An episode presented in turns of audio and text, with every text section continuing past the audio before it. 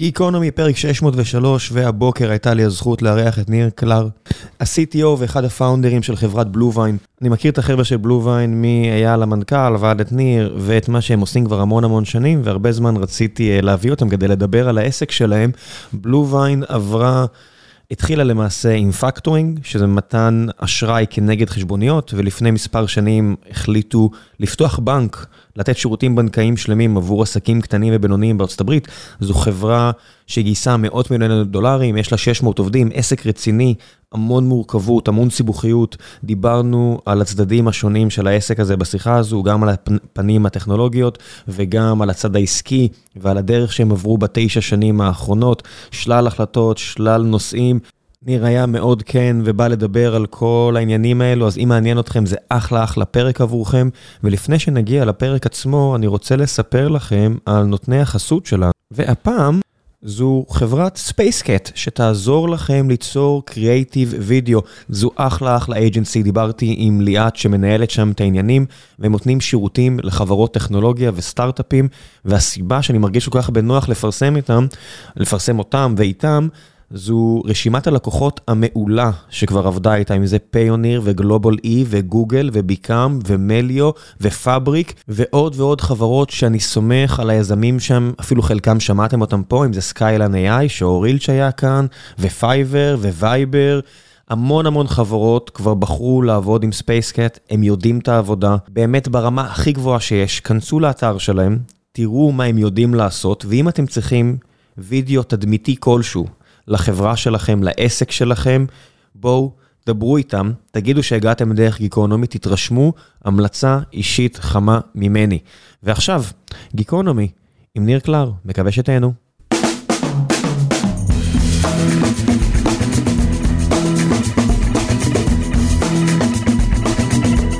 גיקונומי פרק 603 והבוקר יש לי הזכות לארח את ניר קלר, ה-CTO ואחד הפאונדרים של בלו-ויין.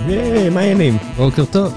הרבה פעמים אומרים לי שאני מיד צולל לשיחות ולא נותן לאנשים להציג את החברה, ואז אומרים, אוקיי, זה היה מעניין, אבל מה זה JFrog? אז שלא נעשה שוב את העניין הזה שאנשים שלחו לי, לא הבנתי מה זה JFrog, מה זה בלו-ויין? אוקיי, אז שתי מילים על בלו-ויין. אז בלו-ויין ממש עכשיו חגגנו תשע שנים. חברה שבעצם היום בונה בנק לעסקים קטנים בארצות הברית. אנחנו היום קרוב ל-600 איש. פרוסים בארבעה אתרים בארצות הברית, שתי אתרים בישראל, שכמובן בישראל זה רוב מרכז הפיתוח, וגם בהודו יש לנו מרכז שפתחנו. מה זה אומר בנק? ממש בנק. אנחנו ממש נותנים לעסקים קטנים לפתוח חשבון בנק, להפקיד את הכסף שלהם, לקבל ריבית על הכסף, לשלם צ'קים. ACH ו-Wire, שזה שיטות התשלום בארצות הברית. לנהל את החשבון שלהם ביחד עם ה accountant, לעשות תשלומים כמו שירות של bill pay, לקבל הלוואות כמובן, כשהיום אנחנו בעצם נותנים line of credit לעסקים. ממש, כל השירותים הבנקאיים שעסק קטן צריך. שזה התחיל לפני, אמרתי לך לפני הפרק שהייתי מדבר הרבה עם אייל, שותף שלך, היה כזה, אתה יודע, כזה יועץ עבורי, והתייעצתי איתם ללכת ללמוד, ולא, בגלל שרציתי ללמוד באותו מוסד שהוא למד בו בשיקגו, ועבדתי עם אשתו, והוא סיפר לי על בלו-ויין עוד לפני בלו-ויין. זה לא היה, הוא דיבר על factoring, ועל מתן קרדיט, ועל לפתור את הבעיה הזאת של נזילות. זה, זה היה בלו-ויין, לא? אז כן, זה, זה די התפתחות טבעית. בעצם כשהתחלנו את החברה, רצינו לעזור לעסקים קטנים, והבנו שהם לא מקבלים שירותים בנקאיים טובים, והשירות בעצם שהכי כאב, כאב להם, ואני מניח שזה נכון גם היום, זה עובדה שהם לא מקבלים קרדיט, הם לא מקבלים הלוואות, הם לא מקבלים פתרונות מימון. של הרבה מאוד עסקים קטנים, זה הכאב מספר אחד שאתה שואל אותם. וכשהסתכלנו איך אנחנו פה מישראל יכולים בעצם להביא טכנולוגיה לעולמות האלה כדי לעזור לעסקים קטנים, אז באמת ראינו שיש שוק מאוד מאוד גדול, שסוג מסוים של הלוואה שנקרא factoring, שהוא מאוד מאוד מאוד מיושן, שנעשה תכלס ידנית, ממש עם ניירות, שצריך לפגוש, בעלי עסקים היו הולכים לפקטור השכונתי ממש לפגישות. מי שלא מכיר, זה אתם מביאים בעצם חשבונית, שמישהו חייב לכם כסף על שירות שכבר ניתן, או על סחורה שכבר נמכרה, שוטף פלוס 90, פלוס 60, כל הדברים האלה שאנחנו חושבים שרק בארץ יש, ואתה אומר, אני צריך את הכסף היום. אז אתה בא למישהו, נוכל הפקטור השכונתי ולא חברת הייטק מסודרת שיודעת להעריך סיכונים, והוא מסתכל עליך ואומר, אה, אני סתם אומר נוכל כמובן. כן, בדיוק, זה לא... לא, ברור, כי, כי הרבה פעמים לפני שהגיעו חברות מסודרות, וגם יש חברות מונפקות פה בבורסה, זה היה פתח, אתה יודע, לכל מיני שננגנס רעים, ואנשים אומרים לך, בוא אני אתן לך 60 אגורות על הדולר, או 60 סנט על הדולר, וזה, לפני שזה יודע, הגיע ל... אז תראה, כשאנחנו נכנסנו לשוק הזה ב-2013, זה כבר היה שוק אה, גדול, שוק שגלגל מעל 100 מיליארד דולר אה, בשנה. החלק המסודר. נכון, החלק המסודר, אבל רוב העסקים המסודרים עבדו עם החלק המסודר שזה בארצות הברית. אה, בנקים היו עושים factoring. אבל לא לכולם, הם עשו את זה רק מעל גודל לא מסוים. לא לכולם, נכון. אז בעצם הם היו בעיקר מקבלים עסקים יותר גדולים. אה, עדיין הפקטור, התהליך, הפקטור של החשבוניות היה תהליך אה, ארוך ומייגע, ידני, כמו שהזכרתי מקודם, ובעצם אנחנו אה, רצינו לעזור לעסקים הקטנים בעצם זה שאנחנו נביא לשם טכנולוגיה, נאפשר את השירות הזה אונליין, ואנחנו בעצם היינו הפקטור האונליין הראשון בארצות הברית. ונעשה להם את התהליך הזה עם user experience הרבה הרבה הרבה יותר טוב, הרבה יותר מהר, ובאמת הגענו למצבים שבהם תוך 24 אה, שעות, לפעמים 12 שעות, אפילו פחות, ממש היינו מקבלים חשבונית, עושים לה פקטורינג, מעבירים אה, את הכסף לחשבון בנק של אה, בעל העסק. דברים שהם unheard of היו באותו זמן מבחינת כן. השוק האמריקאי, ומשם התחלנו. זה משהו רחב יותר. זאת אומרת, אתה מסתכל על, על מה שקרה בעשור האחרון, אני רואה את פגאיה הישראלית שעושה את זה עם נדל"ן שאף אחד לא רצה לגעת בו, ו... אתם ועוד מספר חברות שעושים את זה, או עשו את זה, אתם, אתם כבר לא שם, ותכף נדבר על, על המעבר הזה, על factoring ועל כל מיני עסקים קטנים שפשוט נאלצו להגיע לשוק אפור ולכל מיני דברים כאלה כדי למכור את החשבונות שלהם, ולא היה להם פתרון מוסדר, מסודר, חוקי בהרבה מקרים, כי אף אחד לא רצה להתעסק איתם. נכון, אז, אז, אז עוד פעם, אנחנו הם, אמ, מסתכלים על השוק האמריקאי. אז קודם כל בשוק, בשוק האמריקאי זה לא שוק אפור, זה פשוט אה, סוג של הלוואות חוץ-בנקאיות, זה משהו שהוא אה, מאוד נפוץ ומאוד כן. מקובל, ואפילו מסודר ו regulated במידה אה, מסוימת. וכן, עוד פעם, ברגע שיש לך אה, אה, פער בין השירותים הבנקאיים שהבנקים בארצות הברית נותנים לעסקים קטנים, לבין בעצם הצרכים האמיתיים שלהם, אז... אז נכנסים לשם חברות, חלקם טכנולוגיות, חלקם כמונו, חלקם חברות לא, לא טכנולוגיות, וסוגרים את הפער הזה. אה, ואנחנו באמת הלכנו על הקטע של הפקטורינג, ושם התחלנו. שם הרגשנו שגם הכאב הוא הכי גדול של העסקים הקטנים, אה, וגם הרגשנו ששם באמת יש הרבה טכנולוגיה שאפשר אה, להביא לשולחן. על החלק של ה risk? זה רק היה תחילת, תחילת כן. הדרך. על החלק של ה risk, מה היה המאמץ בשנים הראשונות? אז, אז המאמץ בשנים הראשונות היה קודם כל באמת לבנות את כל האופרציה הזאת מה onboarding של העסק, דרך קבלת החשבוניות, דרך אה, העברת הכסף ללקוח וגביית הכסף מהלקוח של הלקוח. אה, זה workflow, אה, workflow די מורכבים בעולם ה factoring. אפשר להיכנס לזה לפרטים, אבל יש factoring עם notification, בלי notification, עם recourse, בלי recourse, זה שוק די מורכב שאתה, שאתה צולל לתוכו. כמה מהשירותים, בגלל שאתה מדבר במקום מסודר ומוסדר, בעצם ניתנים לך? זאת אומרת, יש איזשהו API שאתה יודע לעשות KYC על הלקוח של הלקוח? לא, לא. זה הכל אנחנו, אנחנו בנינו, אפרופו, אפרופו ה risk. זה בדיוק העניין שאנחנו השתמשנו ב... אה, המון המון טכנולוגיה בעצם לעשות את ה-KYC, KYB, אה, ובעצם עשינו, היינו עושים underwriting גם על, אה, על העסק, שהוא הלקוח שלנו, גם על בעל העסק בתור בן אדם פרטי. היינו עושים underwriting על הלקוח של הלקוח שלנו. חיתום בעצם, בעצם חיתום, ל... נכון. להבין את הסיכון ולהבין נכון, את ה... וגם על החשבונית הספציפית. זאת אומרת, היינו מסתכלים על ארבעה, ארבעה אלמנטים. איך אתה עושה דבר כזה? זאת אומרת, אני, כמי ש... ניסה לבנות או בנה בעצם בנק, אז תהליך של KYC, know your customer, זה בעצם שורה של אה, בדיקות, חלקן מחויבות בחוק, חלקן אתה עושה רק כדי לתחום את הסיכונים של עצמך, ושזה הבן אדם שבא לפתוח אצלך את החשבון בנק, או שאתה מדבר איתו ישירות, הוא מנדב לך את המידע, כי יש לכם אינטרסים זהים. נכון. ב-know your customer של הלקוח של הלקוח, מה המוטיבציה בכלל, כאילו, מאיפה אתה מגיע, מגיע למידע הזה? אז, אז, אה, אז אה, אתה צודק, זה לא קל. אז בעצם ארה"ב היא ארץ אה, אה, שיש בה שפע מאוד גדול של מקורות מידע, אה, חלקם בתשלום, חלקם גלויים. וזה גם תלוי מי הלקוח של הלקוח. זאת אומרת, אם הלקוח של הלקוח זה וולמארט, אז זה דבר אחד. אם זה המכולת השכונתית, זה, זה דבר אחר. ולפעמים באמת, כשהיה קושי לקבל, לקבל מידע, אז היינו עושים דברים בצורה שהיא יותר ידנית, היינו מבקשים מסמכים נוספים, זאת אומרת לא ידנית, אבל משהו שהוא פחות... יותר חיכוך ללקוח, כן, שהלקוח צריך לעבוד מולך. פחות פשוט ללקוח, יותר הלקוח היה צריך קצת להביא יותר, יותר אינפורמציה. ועוד פעם, זה בסוף מתגלם בסיכון, הסיכון מתגלם ב pricing, כן? זאת אומרת, חשבונית שעסק הוציא לוולמארט, זה סיכון אחד, וחשבונית שהוא הוציא למכולת השכונתית, זה סיכון אחר. איך עשיתם את כל המודלים בתחילת הדרך? אז בהתחלה התחלנו עם business rules, צברנו לאט לאט דאטה, היה לנו כמובן גם fraud, גם default ים, ולאט לאט בנינו את המודלים, וממש כל כמה חודשים שיפרנו את המודל. אתה גם לומד, אתה, יש לך גם היסטוריה של לקוחות שלך, שזה גם מאפשר לך לבנות מודלים שהם יותר מתאימים לסגמנטים מסוימים ול industries מסוימים. השקענו בזה המון המון, הבאנו... הרבה אנשים טובים מעולמות ה-Data Science וה-Analytics, ועד היום אנחנו משקיעים בזה, אמנם לא בעולמות של ה factoring, אלא במקומות אחרים, אבל זה היה מאמץ מאוד מאוד גדול של החברה בשנים הראשונות. כשאתם עושים את הדבר הזה, בשלב מסוים בדרך, בערך נגיד, אם אני זוכר נכון את השנים, אז 4-5 שנים פנימה, GDPR, CCPA נכנסים לתוקף. מה, מה החוק בעצם אומר שאתה אוסף מידע על לקוח של לקוח? זאת אומרת, אני למשל, לא יודע מה, עכשיו מקבל בקשה מאחד היוזרים שלנו, לא רק שתמחק אותי, שזה קל לי, תביא לי את כל המידע שיש לך עליי. אני מחויב בחוק לעשות את זה. איך זה נראה מזווית של פינטק? מורכב, אין ספק שהדברים האלה מורכבים. אנחנו אוספים הרבה מידע על הלקוחות שלנו.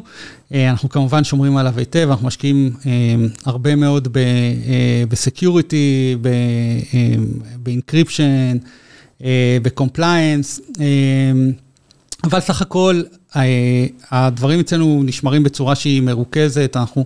יודעים מה המידע שאנחנו אוספים על, על כל לקוח, ובאמת, אנחנו, במידה ואנחנו מקבלים בקשה ב-CCPA, אז יש לנו מחלקת compliance, שבעצם יש לה את הכלים לאסוף את המידע על הלקוח ולתקשר איתו בהתאם לבקשות שלו. זה בהחלט מאתגר חברות כמונו.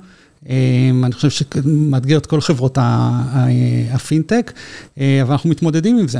זה רגולציה, כן, שנועדה לשמור על האדם הקטן, אבל בסופו של דבר מאוד מקשה על העסק הקטן. נכון, אז, אז, אז צריך לזכור שרוב הרגולציה הזאת היא באמת מתמקדת באנשים פרטיים, פחות בעסקים. אני חושב שאחד הדברים שזה גם אחת הסיבות שהלכנו לשוק האמריקאי, זה שהשוק האמריקאי בסך הכל הוא מאוד pro-business, פרו-עסקים.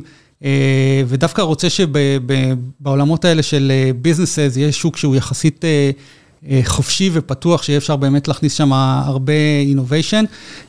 לא כל דבר שהוא applicable לבן אדם פרטי, הוא applicable לעסק קטן. אוקיי? ובהחלט יש הבחנות כאלה ואחרות.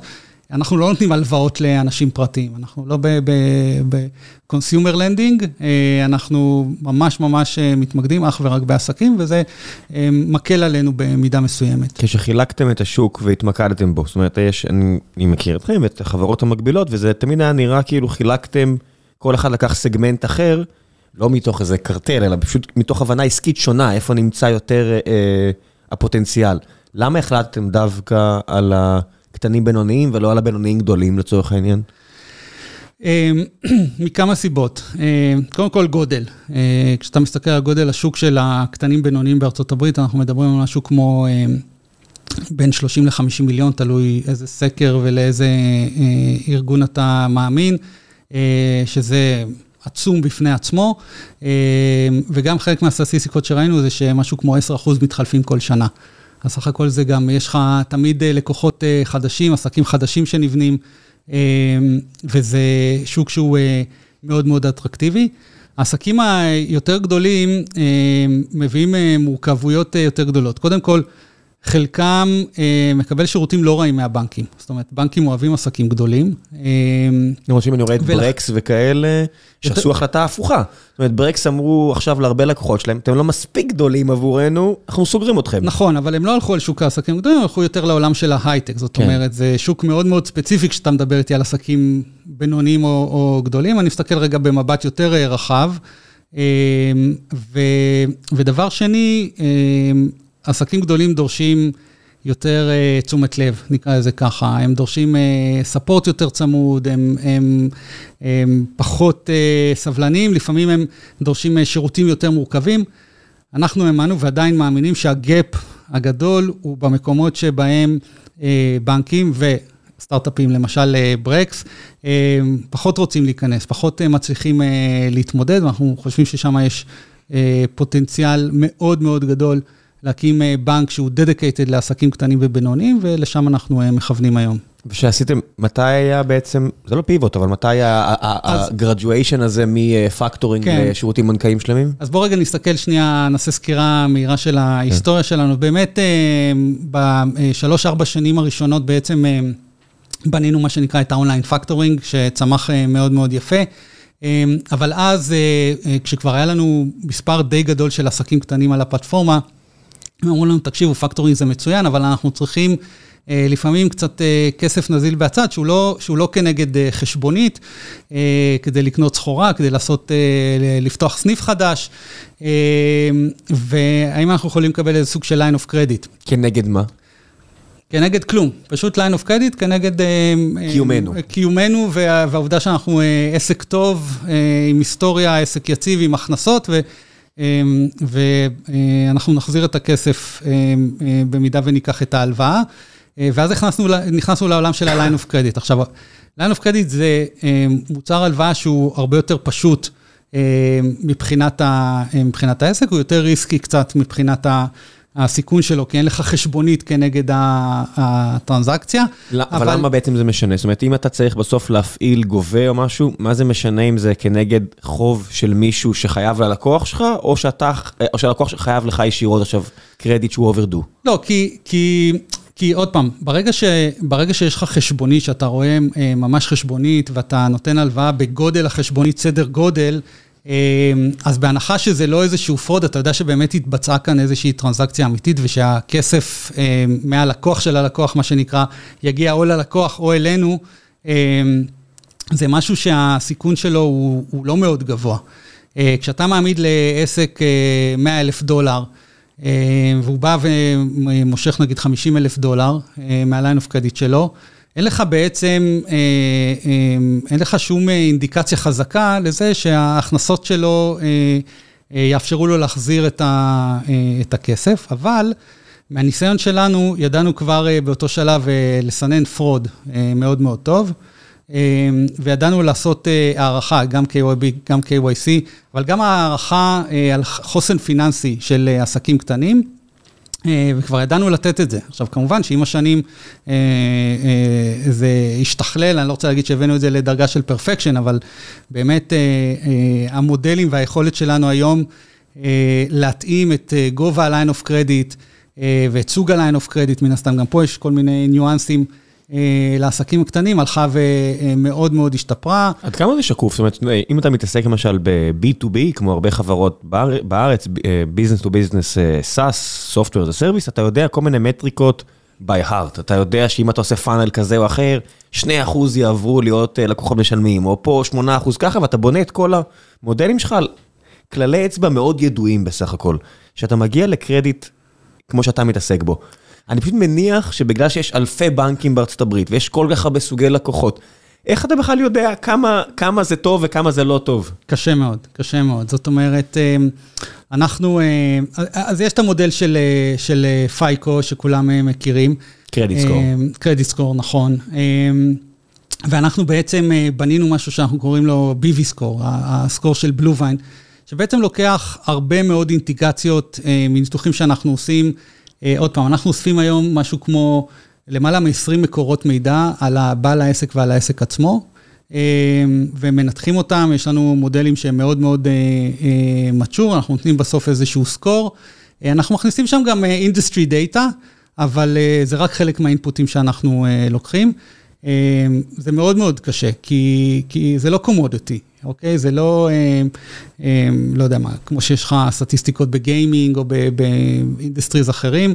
אה, זה ממש כזה Hardcore Financial אה, Services, אה, Loans.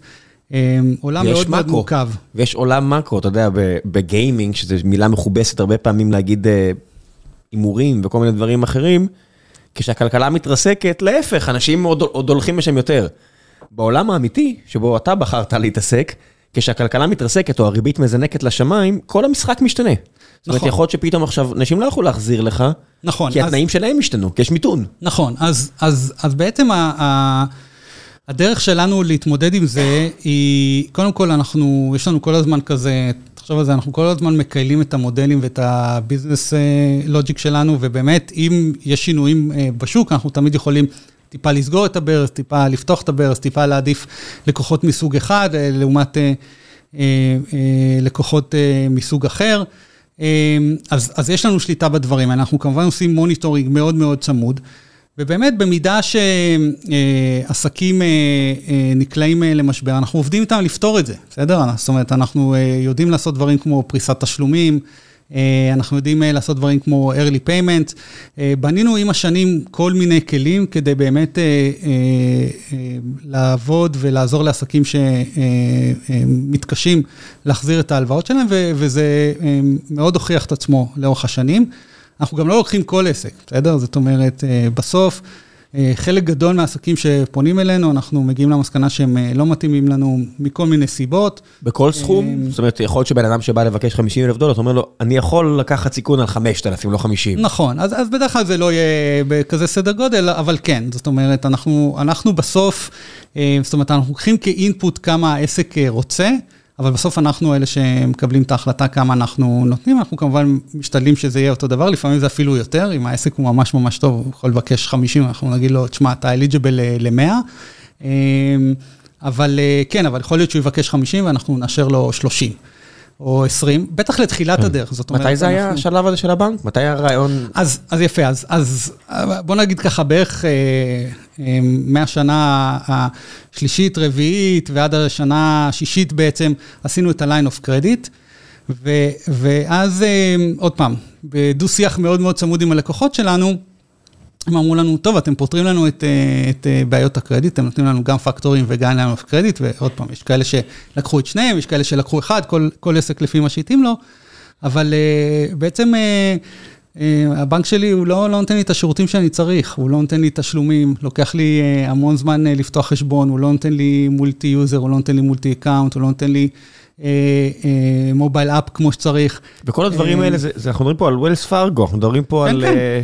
כן, כל ה... על בנקים די גדולים ומוכרים. נכון, אז, אז בואו רגע נעשה ככה, לפני שאנחנו קופצים לבנקאות, בואו נעשה רגע ניתוח כזה, high-high level של כן. הבנקאות בארצות הברית, ועוד פעם, אה, אני מניח שרוב האנשים שמאזינים לנו מכירים בעיקר את הבנקאות בישראל. לא, יש איזה 17, 17 אחוז מהמאזינים כרגע בארצות הברית. אוקיי, מעולה. אז אה, בארצות הברית, כמו שכולם יודעים, יש את ה... לא יודע מה, חמישה, עשרה, לא רוצה להעליב אף אחד, הבנקים הענקיים, ואז יש בערך בין, עוד פעם, תלוי את מי שאתה שואל, בין אלף לשלושת אלפים בנקים קטנים, זה ה-community bank, regional banks, הבנקים הקטנים. אז הבנקים הגדולים, אה, הם אוהבים שני סגמנטים, הם אוהבים consumers, כי יש הרבה מהם, נכון? Wells Fargo אוהבים לפתוח כמה חשבונות לכל consumer. נכון, בדיוק. לפי פרסומים זרים. אה, ואוהבים עסקים גדולים, נכון? עסקים גדולים, חזקים, שמגלגלים הרבה כסף ושהסיכון שם נמוך. הם לא כל כך אוהבים עסקים קטנים. עסקים קטנים בעיניהם באופן מסורתי, ואני שמעתי שככה זה גם קצת בארץ, אבל אני לא מומחה לבנקאות בישראל, אה, זה כאב ראש, כי האפורט שהם צריכים להשקיע בעסק קטן, הוא כמעט כמו שהם משקיעים בעסק גדול, אבל ה-revenue מן הסתם הוא הרבה פחות, והכאב ראש או הסיכון הוא הרבה יותר גדול. אז מסורתית, בנקים גדולים בארצות הברית לא אה, בנו ועדיין לא בונים שירותים טובים לעסקים קטנים. בואו נעבור רגע לשלושת אלפים בנקים האחרים, שהם בעצם הבנקים שבאופן מסורתי אה, אמורים לשרת את העסקים הקטנים. אוקיי? יש להם שלושה, חמישה סניפים באיזה... אה, לא יודע מה, עיירה או אזור בוויומינג, זה, זה המקום לשרת את העסקים המקומיים. ושם באמת הרבה מאוד מבוסס על זה שאתה הולך לסניף, אתה מכיר את הבנקאי שלך, אתה מכיר את ה-loan officer, זה דברים שאנחנו גם רואים אה, הרבה פעמים בסרטים. הבנקים הקטנים האלה, 50 איש, 100 איש, 200 איש, אין שם מחלקת טכנולוגיה, אין R&D, אתה לא תקבל מהם mobile app, אתה לא תקבל מהם אה, שירותי סנכרון ל-QuickBooks שלך, הם לא בונים טכנולוגיה, הם נותנים את השירותים המסורתיים ב, ב, בסניפים. כך שאם אתה עסק קטן, אתה יכול ללכת או לבנק גדול, שלא בונה מוצרים בשבילך, ולא בעצם אה, מתאים את השירותים שלו עבורך, או שאתה יכול ללכת לבנק המקומי ולא לקבל ממנו אה, אה, שום טכנולוגיה. אז, אז יש פה פער, אוקיי? יש פה פער, ובדיוק לפער הזה אנחנו, אה, בדיוק לפער הזה אנחנו נכנסים. ואנחנו שמענו את זה מהלקוחות הלוואות שלנו, שאמרו, הבנק שלי לא נותן לי הלוואה, הבנק שלי לא נותן לי mobile app, הבנק שלי לא נותן לי uh, same day uh, checking processing, כל מיני, uh, כל מיני uh, תלונות ובקשות כאלה. ואז אמרנו, רגע, אם אנחנו כבר עושים KYB ו-KYC, אם אנחנו כבר נותנים את ה... נקרא לזה, את המוצר הבנקאי הכי אה, קשה והכי אטרקטיבי, שזה הלוואות. אז, אה, אה, אז אולי הגיע הזמן להתרחב, גם להרחיב את ה-vision שלנו, ומכיוון שאנחנו עוזרים לעסקים קטנים לקבל שירותים בנקאיים, אז בואו ניתן להם ממש שירות מלא. עצור, זו נקודה מעניינת. בשלב הזה, אתה ה-CTO, מי הולך ובודק, בסוף מאחורי כל בנק יש מה שנקרא ליבה בנקאית.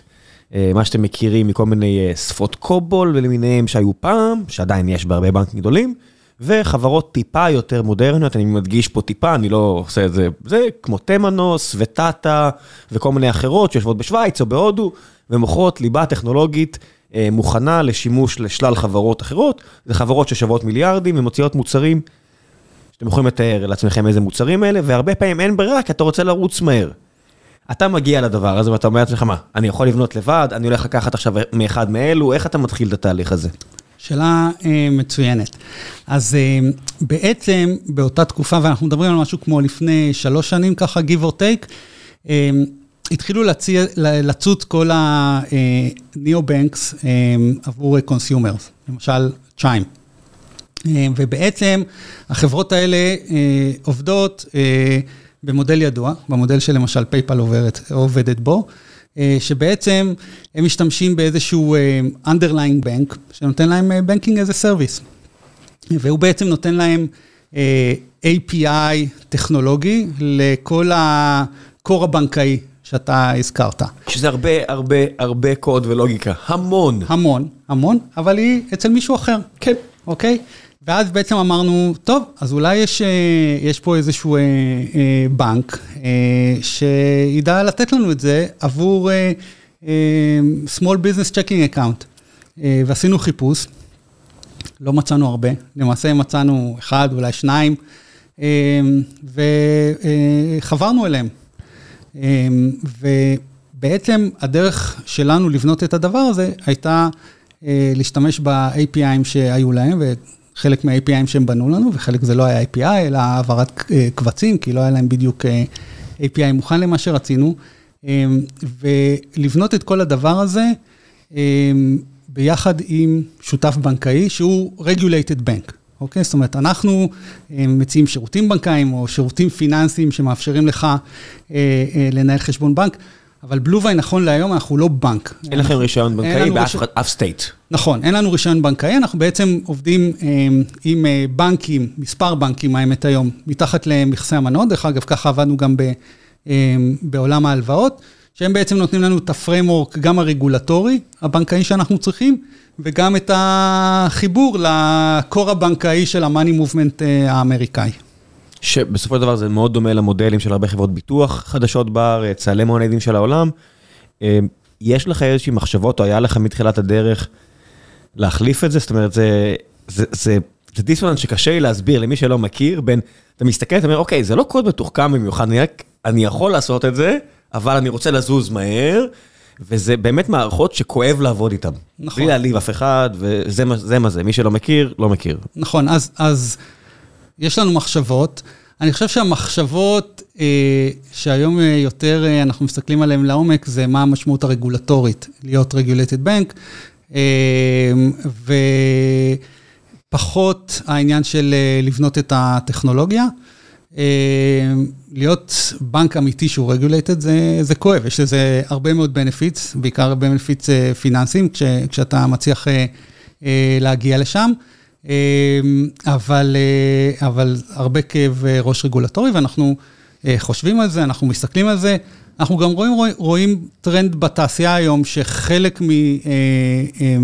מחברות הפינטק האמריקאיות, או שבאמת ביקשו וקיבלו רישיון להיות בנק, או שקנו בנק ועל ידי זה... כן, שלד בנקאי. בדיוק, ועל ידי זה בעצם קיבלו access לשירותים הבנקאיים. אנחנו, אנחנו עוד לא שם, אנחנו עדיין רק חושבים על זה.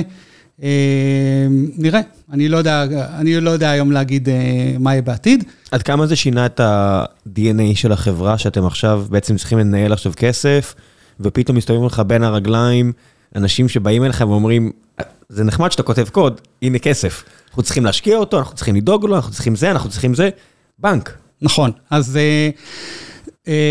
זה שינה ולא שינה, כי, כי עוד פעם, באנו יחסית מצ'ור מעולמות ההלוואות, כבר ידענו לעשות הרבה בעולמות החיתום, ה-underwriting, KYB, KYC, הרבה fraud, נגענו בכסף, אנחנו חברה לא, לא ציטוט שלי, אבל שממש נוגעת בכסף, היינו לוקחים בהלוואה, לוקחים כסף מהחשבון שלנו, נותנים לבעל העסק, לוקחים מבעל העסק, מחזירים לתוך החשבון שלנו.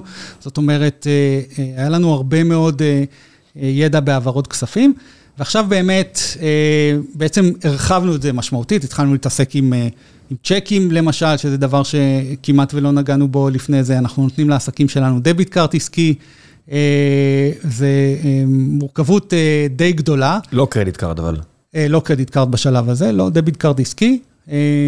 כי credit card בעצם רק ייצור לכם עוד אשראי, עוד בעיות אשראי. עוד אשראי, אבל אתה יודע, כל מוצר, תראה, כל מוצר שאתה מוסיף, כשאתה בעצם רוצה לתת פלטפורמה עשירה של שירותים פיננסיים לעסק קטן, מוסיף לך סיכון ומורכבות, אבל זה בעצם, א', משרת יותר טוב את הלקוחות שלך, זה לפעמים מגדיל את... את, את השוק שלך, וכמובן מגדיל את ה-Enterprise Value שלך בתור חברה. אני רוצה להאמין שאנחנו נגיע לזה מתישהו בעתיד. עוד פעם, צריך לזכור שאנחנו סטארט-אפ רק בין תשע, אנחנו אמנם קרוב ל-600 איש, אבל הרבה, הרבה מזה זה אופרציה, כי למשל אחד הדברים שראינו, זה שבנקאות דורשת אופרציה. משום מה, אנשים מתקשרים לבנק שלהם ושואלים שאלות ומבקשים בקשות. ממש רוצים תשובות מהירות. כן, ממש כאילו, ממש מפתיע. ואני חושב שגם בניגוד, בניגוד להלוואות, כשאתה בעצם מחזיק פקדונות, היום אנחנו מחזיקים מעל 500 מיליון דולר בפקדונות של לקוחות שלנו, זה כבר סכום די משמעותי. בטח להם. בטח להם, כן, אבל לא, אבל גם לנו, וזה גדל יפה. אז אתה יודע, אנשים משלמים מזה משכורות, משלמים, מנהלים את העסק שלהם באמצעות הבנק שלהם, אתה לא יכול שפתאום הבנק לא עובד, או דברים לוקחים 24 שעות או 48 שעות. אנשים מאוד תובעניים לגבי השירותים הבנקאיים שלהם.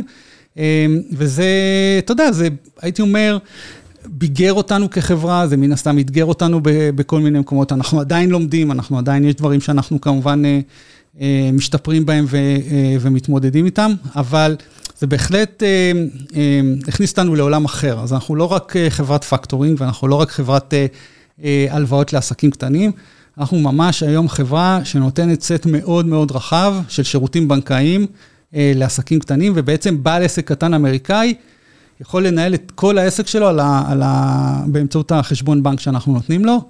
יש די מאתגר. כן, זה, זה גם מאתגר, אבל זה גם um, כמעט נגד uh, מה שהיה פה בשוק בשנים האחרונות. יש את ה... אני תמיד אוהב... Uh, להיזכר באיזה ניסוי של, של קיימן כדי לתאר את הסיטואציה הזו, שהוא מוכר סכו"ם, הוא הלך למכור סכו"ם, זה בשנות ה-80-70 מתי שהוא לא חקר שם, אני מקווה שאני לא פוגע בסיפור, וכשהוא ניסה למכור סכו"ם בין 12 חלקים, הוא הצליח להשיג מחיר X, והם כולם במצב טוב, וכשהוא ניסה למכור סכו"ם בין 18 חלקים, שזה 12 חלקים מהם פלוס 6 חלקים, זאת אומרת סכינים ומזלגות במצב פחות טוב, הוא השיג מחיר פחות טוב. שזה לגמרי לא רציונלי, כי אתה אומר בעסקה השנייה זה בטוח יותר טוב, כי יש את כל מה שיש לך שם, פלוס עוד, אבל ככה זה, אנחנו לא יצורים רציונליים. ואז אני רואה חברות בתחום שלכם שעושות פחות, נגיד מליו, מתן ישב פה לא מזמן, משהו הרבה הרבה הרבה יותר צר ומפוקס, אבל מקבלות מכפילים הרבה יותר גבוהים, למרות שהן עושות משהו יותר קטן ומפוקס. אתם הולכים על יותר רחב, אבל זה כאילו כשאתה הולך יותר רחב, משקיעים אומרים, טוב, יש יותר מקום ליפול, אז אני לא רוצה. אה, יש כאילו את הדיסוננס הזה, ונראה שאתם הלכתם על כיוון של עסק, סלחו לי על זה, אבל אמיתי. נכון, אז, אז, אז באמת הייתה לנו את ההתלבטות, ההתלבטות הייתה באמת, לפני שנכנסנו לעולם של הבנקאות, שאלנו את עצמנו, האם אנחנו רוצים להיות המלווה הכי גדול בארצות הברית, או אפילו המלווה הכי גדול אה, בעולם לעסקים קטנים ולהתרחב כן, גיאוגרפית. למה לא זה? אמ, שאלה מצוינת. אה, אנחנו בסוף החלטנו, שאנחנו מסתכלים על הלקוחות שלנו בארצות הברית, החלטנו להעמיק את הקשר איתם. החלטנו שהשוק האמריקאי הוא שוק אה, מספיק גדול, יש שם פער אה, מאוד מאוד גדול במה שמקבלים עסקים קטנים, ולא יודע, אתה יכול לקרוא לזה החוצפה הישראלית, הנאיביות הישראלית. אמ, אבל אנחנו אמרנו, אנחנו רוצים פה לעשות מהלך שלא לקחת רק מוצר אחד ולהתמקצע בו ולהיות אה, הכי טוב, אלא ממש לעשות משהו חדש, משהו שהוא לא קיים היום, אה, לקחת ביס גדול מהעוגה ולהקים בנק קצה לקצה לעסקים קטנים בארצות הברית. אה, וזו הייתה הבחירה שלנו. עכשיו, אתה יודע, נשב פה עוד uh, כמה שנים ונעשה דיון. זה make it or break it, כן, נעשה, כן, נעשה דיון אם זו הייתה בחירה נכונה או לא, אבל לא, זו הבחירה למים, שלנו. קפצת למים שבו אתה צריך להפוך את זה לסיפור רווחי. זאת אומרת, בנק, נכון. אין, אין לו, זאת אומרת, כל הנאו-בנקים בעולם, הסיפור הזה של לחיות על הרבה שנים קדימה היה נחמד בריבית אפס. כשהריבית עולה, אתה צריך מהר מאוד להראות שאתה יודע להביא משתמשים במחיר הגיוני. זאת אומרת, ה-LTV בבנקאות הוא עצום, אבל גם המחיר להביא משתמש הוא, הוא לא נתפס. ואתה צריך להראות שזה עובד, כי אתה לא יכול לחיות על הבטחה. עברת לעולם האמיתי. אז, אז אתה מעלה כאן נקודה מסוימת, וזה אולי אחד הגורמים שגרמו לנו לעשות את הבחירה השאפתנית הזאת. אמ, כשאתה מסתכל על הרבה מאוד neo-banks היום, גם ל-consumers וגם יש כבר כמה שמתעסקים בעסקים קטנים, אה, ואתה שואל אותם, אוקיי, אבל איך אתם עושים כסף? אז הם אומרים, אוקיי, יום אחד יהיה לנו מוצר של הלוואות, אנחנו ניתן הלוואות לעסקים הקטנים. ה-journey שלנו היה הפוך. אנחנו כבר, יש לנו הלוואות, אנחנו כבר נותנים את ההלוואות לעסקים הקטנים, אנחנו כבר עושים כסף מהעסקים הקטנים שנמצאים אצלנו על הפלטפורמה, אה, ואנחנו כבר גם עושים את זה טוב, אנחנו יודעים אה, אה, באמת לעשות fraud detection מצוין, והדיפולטים שלנו הם מאוד מאוד נמוכים. אנחנו כבר יודעים לעשות כסף מעסקים קטנים, אוקיי? ובעצם המעבר שלנו לעולם של הניאו-בנקס, ואני חושב שהיום, אל תתפוס אותי במילה, אבל אני חושב שאנחנו היום הניאו-בנק היחיד בארצות הברית לעסקים קטנים, שבאמת גם נותן מוצרי הלוואה. זה לא משהו אצלנו עתידי, זה משהו שבאנו איתו, שהתחלנו איתו, שכבר יש לנו, ושכבר יש לנו איתו מספיק היסטוריה וותק. ולכן, אה, היה לנו יותר קונפידנס שאנחנו נדע לבנות את הדבר הזה אה, באופן רווחי. מה שעדיין אה, לא נכון לגבי חלק גדול מה, מהמתחרים שלנו. כולם. אני, אם, מישהו מכיר משהו אחר שיתקן אותי, אבל אני חושב שכולם, אה, כי ככה זה, הרוב המוחלט של החברות ב-S&P, סנופלק לא רווחים, אז נאו-בנק נכון. כלשהו יהיה רווחי, זה, זה, זו הייתה הבחירה בשנים האחרונות, ללכת על גדילה בכל מחיר ועל... אה, אנשים גם הולכים למקום שלילי, אומרים דמיוניות ופונזי וכאלה, אומר, לא, זה פשוט בריבית אפס, זה דבר נכון לעשות. זאת אומרת, יש לך משקיעים שאין להם משהו יותר טוב לעשות עם הכסף, אז הם מעדיפים ללכת על משהו שאם יפגע יהיה עצום. נכון. אבל בריבית גבוהה זה פשוט לא מחזיק מים כל כך. תראה, בוא נסתכל על זה מנקודת מבט קצת יותר אה, היסטורית, בסדר? בנק כעסק זה דבר רווחי. שמעתי על זה. בנק, it's a good business, נכון? אני לא יודע, תסתכל פה בארץ, תסתכל בארצות הברית. כמה מחברי הטובים יותר. כן, אם אתה לא עושה שטויות ואתה לא, כמו שאמרנו מקודם, לא פותח אה, כל מיני חשבונות פיקטיביים ודברים כאלה. גם ווילס פארגו, עם כל השטויות שהם עשו, נכון. זה עסק פנטסטי כעסק. בנק זה עסק רווחי. עכשיו, בנק, ל, אה, אין, אין שום סיבה שבנק לסגמנט כמו אה, עסקים קטנים ובינוניים, בעיקר שבאמת יש הרבה כאלה והרבה עסקים טובים, אין שום סיבה שהוא לא יהיה רווחי. בהנחה שאתה יודע לבנות את זה נכון, שאתה לא עושה אה, יותר מדי שטויות בדרך, בסדר? בוא, בוא נגיד את זה ככה, אה, ושאתה יודע באמת שיהיה לך את מנועי הצמיחה, כמו למשל הלוואות, אה, אה, כחלק מהשירות שלך, זה יכול להיות דבר גדול ופנטסטי. אז נכון, יש שנים כאלה עם ריבית כזאת, יש downturn, יש, יש גאות, יש שפל, דברים קורים בדרך. אם אתה יודע להתמודד איתם כמו שצריך, אין שום סיבה שלא תוכל לבנות... זה, זה הרבה תלוי בך, זאת אומרת, הרבה מהעלויות, זאת אומרת, אתה מסתכל על קוגס ואופקס של, של ארגון כזה, הרבה יושב אצלך.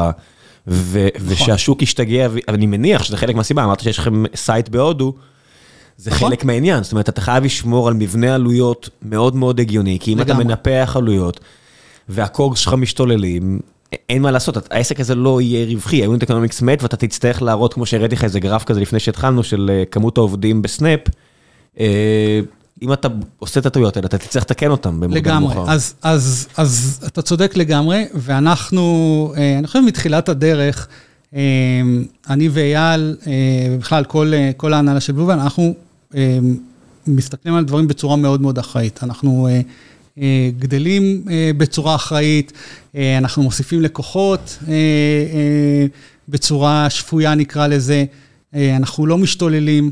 אה, אנחנו מאוד מאוד זהירים בקבלת ההחלטות שלנו. אה, אנחנו יודעים להגיד לא לכל מיני הזדמנויות וכל מיני דברים שזה... למה אמרתם לא? אז, אז, אה, אז אני חושב שהדוגמאות הכי קלאסיות היו באמת ב, בימים שעשינו רק על הלוואות. היה כל מיני סוגי הלוואות שלא עשינו. אתה יכול לתת דוגמאות?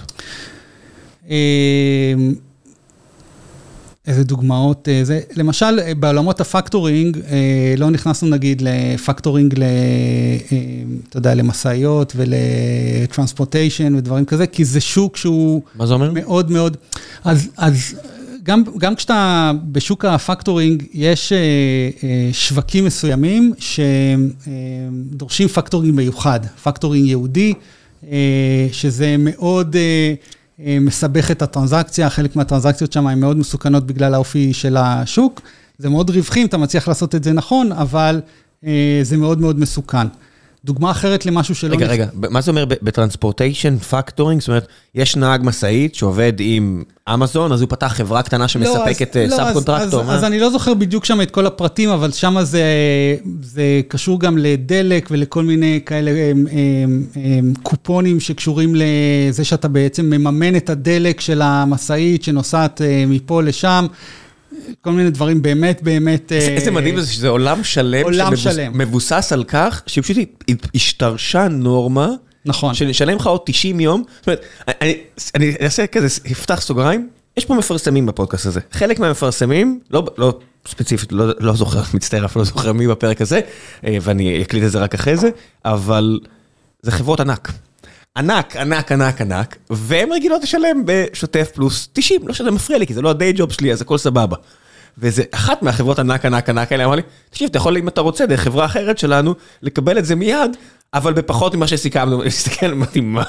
לא, הכל טוב, אני אחכה, הכל בסדר. אבל עצם, זה לא נראה להם בעייתי, אבל עצם ההשתרשות הזו של שוטף פלוס 90, זה לא נתפס. אני מסכים, תראה, אנחנו כמובן, המטרה שלנו לא הייתה לבוא ו... אה, לשנות, אלא המטרה שלנו הייתה לבוא ו... כן. כן, ולעזור לעסקים הקטנים. אה, אבל רציתי להגיד עוד דוגמה שהיא אולי יותר משמעותית, זה התרחבות גלובלית, כי אני רואה שהרבה מאוד סטארט-אפים אה, מתלבטים לגבי זה. זה אחד הדברים שכשבאים להתייעץ איתנו, אנחנו מאוד ממליצים עליו, וזה העניין של פוקוס. כל הזמן באו ואמרו לנו, בואו לאנגליה, בואו לאיטליה, בואו לסין, בואו ליפן. אה, כל אחד מהסיבות שלו, למה הוא חושב ששם הלוואות או פקטורינג זה יכול להיות אה, אה, דבר גדול. זה מאוד distracting ומאוד disruptive. זה גם לא אתם, צריך להגיד את האמת, ללכת לא לעשות עסק בסין, אני מכיר את שניכם קצת, זה לא נכון, אתם. נכון, לא, אבל אומרים לך, בוא תעשה joint venture, בוא תמצא לא שותף, מקומי ובוא זה ובוא זה. התרחבות גלובלית זה משהו שכל הזמן דחפו אותנו אליו. אמ, אמ, והיינו צריכים לא מעט פעמים להגיד, אה, אה, להגיד לא. צריך להיות ממושמע. כש, כשאתה מקים, אה, ואני בטוח ששמעת את זה גם מהחבר'ה האחרים שבאים מעולמות הפינטק, כשאתה מתעסק בכסף וכשאתה מקים חברת פינטק, חלק גדול זה המשמעת והפוקוס שאתה בתור יזם, ש, ש, שאתה בתור הנהלת החברה, צריך לשמור עליו. כי מהר מאוד אפשר אה, להתפזר ולהתבזר, אה, וזה הורג חברות. פשוט הורג חברות. אה, וראינו, היה לא מעט חברות אה, סטארט-אפ, גם בעולמות הפינטק, שניסו לעשות גם את זה וגם את זה וגם את זה וגם את זה, ופשוט התפרקו. כן, זה בשלב מסוים אתה, אתה, אתה מריח את ההיסטריה מבחוץ. זאת אומרת, אתה, על כל עסק אתה יכול לעשות את החישובים האלה של אה, כמה עוד כסף נשאר לך לפני שהנר הזה כבה לגמרי, מתי כבר איבדת את ההייפ הראשוני, מה לעשות, סיבובים ראשונים אתה בא על הבטחות, סיבובים עתידיים אתה כבר צריך לבוא על אקסלים. האקסלים בדרך כלל פוגשים מציאות, ואז אתה צריך להחליט האם אתה, אתה יודע, עושה את הגריינד הזה, נכון, או מתחיל אה, להתפזר ולכיוון היהיה בסדר, שבדרך כלל... לא נגמר בבסדר, כן, נכון. גם אם זה נראה מבחוץ שכן, וזו החלטה שלא מדברים עליה הרבה, זאת אומרת, יש, יש את הרגע הזה בעסק שהוא עובר מהבטחות לאקסלים אמיתיים, אתה יודע, לרבעוני ותחזיות, ומתייחסים את עצמך כמו כאילו היית פומבי, וזה grind. זה רבעון אחר רבעון, לעמוד במה שעשית ולהיות מפוקס מאוד. אין כמעט התייחסות לזה מבחוץ, ואתה יודע, העובדים מבפנים גם באים מהרגשה שנגמר הכיף, וכל מיני כאלה, שאנחנו בשלב הזה שאני צריך, אני חווה את זה, אתה יודע, לא יעזור. כשאתה בונה חברה, אמיתית, עסק. כן, יש, יש איזשהו תהליך אה, התבגרות שאני לא יודע, אולי צריך לעשות אה, באיזשהו שלב אנלוגיה לגיל ההתבגרות, אבל זה כואב. זאת אומרת, חברה שאתה אה, יודע, היא בת שלוש או ארבע, זה כבר לא חברה שכמו שהיא בת שמונה או תשע, ואני מניח שיש גם עוד אה, קשיי גדילה ו... והמאזין מסיטי בנק אומר... זהו, שעוד לא הגעתי אליהם, אני מסכים, אני כן. מסכים, אני יודע, אני... I know my place, אבל, אה, אבל כן, כאילו, כשאתה, כשאתה מתחיל להראות אה, גם צמיחה אחראית, וגם רווחים, וגם גידול, וגם סיכון, ומן הסתם, אתה יודע, לפעמים יש רבעונים פחות טובים, לפעמים יש, כמו שדיברנו מקודם, שינויים בשוק, אתה צריך להראות שאתה יודע להתאים את עצמך, וגם להיכנס ל... ל נקרא לזה הרפתקאות חדשות, זאת אומרת, הקפיצה שלנו לפני שלוש שנים מחברה שבעצם עושה הלוואות לחברה שנותנת אה, שירותים בנקאיים, זה לא היה טריוויאלי, זה, לא, זה, זה היה לא. פתאום, זה היה פתאום כמו אה, אה, להתחיל סטארט-אפ חדש, כי, כי זה פיצ'רים חדשים וזה אונבורדינג חדש וזה אה, אה, טכנולוגיות קצת אה, חדשות. אה, אז יש לנו איזה שילוב כזה של...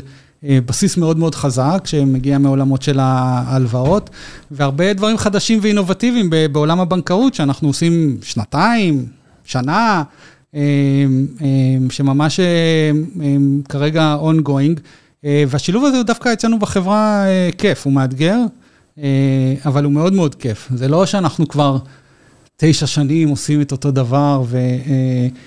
אמ, אה, וזה נחמד. זה בהרבה, בהרבה מקומות החזיר אותנו קצת אה, יותר אה, לעולמות הסטארט-אפ, עם האחריות של להיות חברה פיננסית ולגעת בכסף.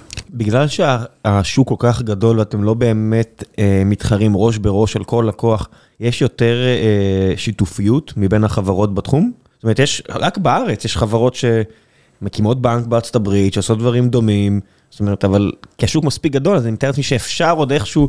לדבר, אבל זה לא קל. תראה, אנחנו, אנחנו אה, מאוד אה, מאמינים אה, שאת הדברים שחשוב לנו לתת ללקוחות שלנו, שאנחנו נבנה בעצמנו. כי זה בסוף נותן לנו את היכולת גם להתאים את זה הכי טוב ללקוחות שלנו וגם לשרת אותם אה, הכי טוב. דברים שאנחנו רואים שהם או פחות בקור שלנו, או דברים שהם... אה, יותר לגאסי, שאנחנו באמת מאמינים שאנחנו לא יכולים להביא שם איזשהו innovation, אה, אז אנחנו עובדים עם, אה, אז אנחנו עובדים עם שותפים, חלקם בארצות הברית, פחות מוכרים בארץ. אנחנו מאוד מיינדפול בקטע הזה של שותפויות. אנחנו עושים, אנחנו עושים לא מעט, אבל זה לא, זה לא טריוויאלי. אין לנו, אין לנו את ה... את ה notion של אה, להביא מה שיותר אה, שותפים ומה שיותר פרטנרים, לא, אנחנו עושים את זה בצורה מאוד אה, מושכלת. היה איזשהו ניסיון של roll-up בתחום הזה? זאת אומרת, זה, זה נראה לי די טבעי שכן יהיה... כשאתה מסתכל למשל על טאבולה ואוטבריין, השוק קטן, זאת אומרת, היום הוא שווה נגיד, הם שתיהם ביחד, קטן, אתה יודע, חברות יותר גדולות מאיתנו, אז אני לא אגיד, אבל ביחד זה כמיליארד דולר, אוקיי? וזה שתי אלה. בתחום שלכם, אז, של פקטורינג, רק החברות בארץ היו בשווי של מיליארדים, ועוד יש לך את החו"ל, והשוק עצמו הוא עצום. היה איזשהו ניסיון מצד מישהו, אפילו גורם זר לכל השוק, הסטרולה, פשוט להגיד, אוקיי, נעשה קונסולידציה. אז, אז היו כל מיני, כל מיני ניסיונות כאלה, אה, הם כמובן מהסיפור אה, אה, לא צלחו, אבל מה שכן, אני לא יודע אם הקהל מאזינים יודע, אנחנו, משהו כמו לפני שנה בעצם לקחנו את כל ה... נקרא לזה החטיבה העסקית של הפקטורינג שלנו, אה, ובעצם אה, מכרנו אותה לחברה אה, אחרת, חברה קנדית שקוראים לה FundThrough, אה, שהיא בעצם חברה שהיא באופן דומה כמו שאנחנו היינו בשנים הראשונות, חברה שמתמקדת אך ורק בשוק הפקטורינג, זה מה שהיא עושה. אה, מה זה בעצם אומר למכור את ה... מה, מה בעצם נמכר? אז נמכר בעצם הפורטפוליו והלקוחות, כמובן הלקוחות שהסכימו, העברנו אותם בעצם לחברה בהסכמה. העסקאות שהיו פתוחות, עוד פעם, מי שהסכים, ממש את הפורטפוליו של ההלוואות. ואסור לכם לעשות את זה, לא משהו כזה? מה זה? ואם אתם עכשיו רוצים לחזור לזה, מותר לכם? וואו, אני לא יודע, לא... זו שאלה, שאלה משפטית. שאלה מצוינת, צריך לראות שם בסעיף, אבל אני לא חושב שאנחנו נחזור לזה. לא, לא בטווח הנראה לעין. אנחנו פשוט הרגשנו שהמוצר הלוואה שהכי משרת היום את הסגמנט שלנו, והכי מתאים בעצם לאופרינג הבנקאי שלנו, זה ה-line of credit, והחלטנו בשלב הזה להתמקד. החלטה קשה?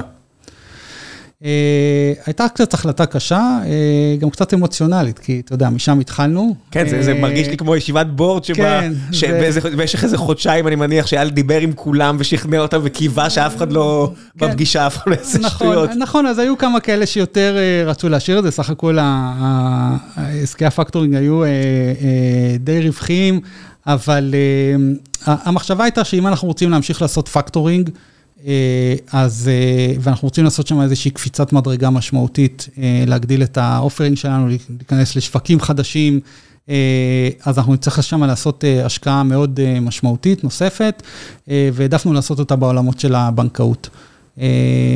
ולכן אני חושב שבראייה לאחור, גם, אתה יודע, זו חוכמה שבדיעבד, גם עם מה שקרה בשוק, אני חושב שהעובדה שמכרנו את זה בסוף שנה שעברה, זה היה באמת עסקה מצוינת. יש מקום בבנקאות למודל, למודלי הכנסות חדשים? אומרת, אני מסתכל למשל על, אם לפני עשר שנים היית רואה חדרי מסחר וכאלה, וברוקרים וכו' וכו', היו רגילים לשלם עמלות, היו כל מיני דברים כאלו. ואז התחיל high frequency traders, ונולד שוק חדש לגמרי, ונוצר מצב שבו רובין הוד יכולה לתת את כל השירותים שלה בחינם, ועדיין להכניס לא מעט כסף על העסקאות האלה. כאילו בלי שאף אחד נפגע, זאת אומרת, אם אתם קוראים את מייקל לואיס וכל מיני סופרים אחרים שממש ירדו למה קורה שם, יש יניקת ערך מהשוק, היא פשוט קטנה על כל אחד מהלקוחות, אז לא אכפת לו. בארץ אנחנו עדיין לא מכירים את זה, רגילים לשלם עמלות על כל אה, עסקה, או בכל מיני צורות כאלה ואחרות. האם גם בבנקאות יש דרך להשתמש במידע, כדי מצד אחד להפוך את זה להגיוני ללקוח, אבל גם להפוך את זה לעסק יותר גדול? אז אני חושב שכן, תראה, אחד הדברים שצריך להבין זה שכל העולם הזה של בנקאות דיגיטלית, בטח בנקאות דיגיטלית לעסקים קטנים, הוא, הוא בחיתוליו, לפחות, מ, לפחות בעולם שלנו, של, ה, של ה neo-bank. ויש עוד גם הרבה לבנות, וגם הרבה exploration לעשות מבחינת מודלים, מודלים עסקיים. אם זה בעמלות על פעולות מורכבות או אינטגרציות, אם זה subscriptions, כמו שאני חושב שפה בארץ מתחילים להתנסות עם זה, מקבלים כל מיני, אתה יודע, ריבית על הפקדונות.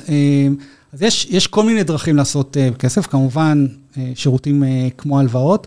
אני מניח שאנחנו נראה ב... לא יודע מה, שלוש, ארבע שנים הקרובות, כל מיני מודלים של כל מיני בנקים בארצות הברית שמתמקדים בעסקים קטנים שמנסים את זה. קשה לי היום להעריך, אתה יודע, אם יהיה בכלל מודל מנצח ומה היה... ומה היה המודל הנכון. המודל המנצח זה חמישה בנקים הגדולים, זה Chase, Wells Fargo ו Bank of America שמדפיסים כסף, אתה יודע, זה נכון, אבל השאלה מאיפה הם מדפיסים כסף. זאת אומרת, הם מדפיסים מה consumer, הם מדפיסים מה big businesses. מה עובד הכי טוב לעסקים קטנים ובינוניים? TBD, נראה. יש לכם מחשבות על קריפטו?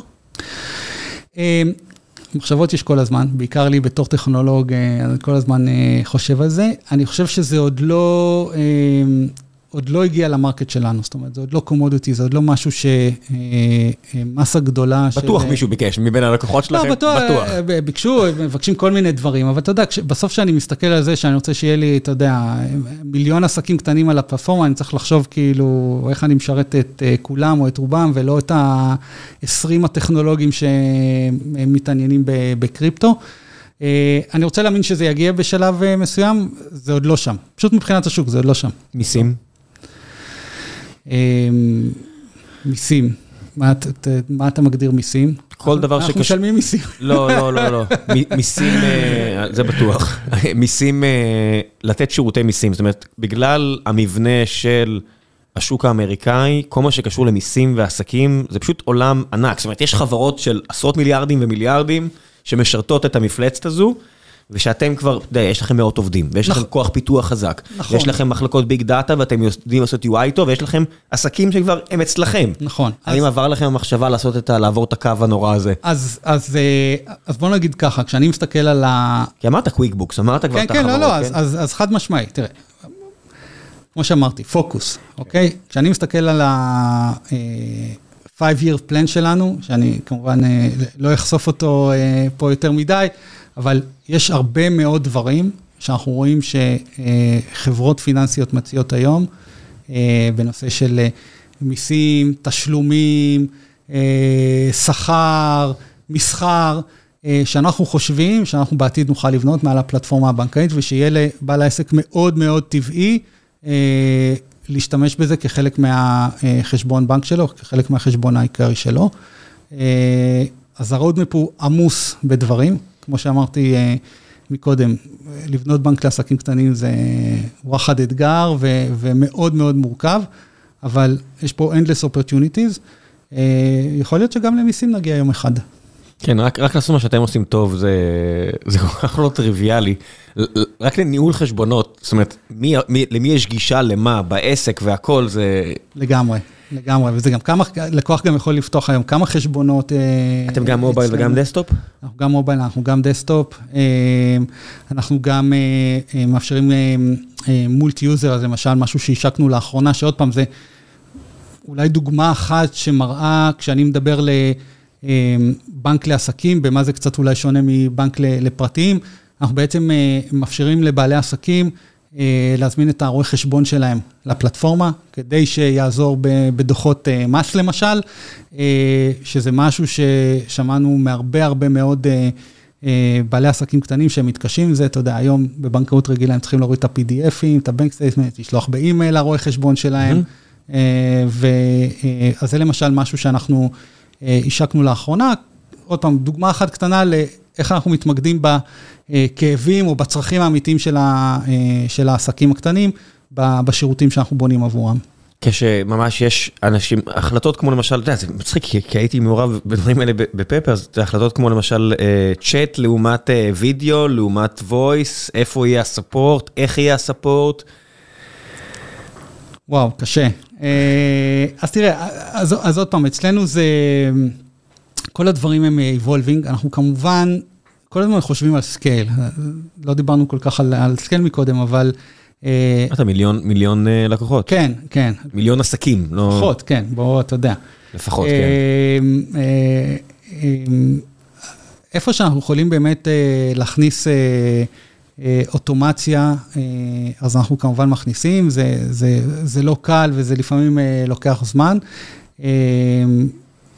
באמת, אה, אתה יודע, volume, אה, בעיקר נגיד volume של צ'קים, או volume של, אה, אתה יודע, customer service cost ודברים מהסוג הזה, זה באמת דברים שאנחנו מתמודדים איתם, אנחנו משתפרים איתם כל הזמן. דיברנו על זה שפתחנו עכשיו site בהודו, זה חלק מהעניין. אנחנו גדלים, אנחנו גדלים יחד עם הלקוחות שלנו. עשיתם החלטות על גימיקים שאתה מצטער עליהם? זאת אומרת, אני בדיוק אירחתי פה לא מזמן את גל ברדעה, שהייתי פפר שם בתקופה ההיא, ועכשיו עושה את זירו וואן פה בארץ. וכמעט כל החלטה על גימיק שעשינו, עלתה לנו בדמי הזה ודמעות. זאת אומרת, אתה יודע, ה-OCR שיחסוך לך את הדקה של להכניס את הפרטים של האשראי וכאלה, שפשוט נקרא אותו לבד.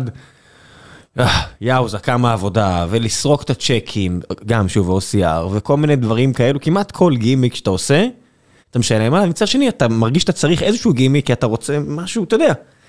את ה sprinkles מעל המוצר, מה אתם עשיתם בכיוון הזה, או שהחלטתם להימנע?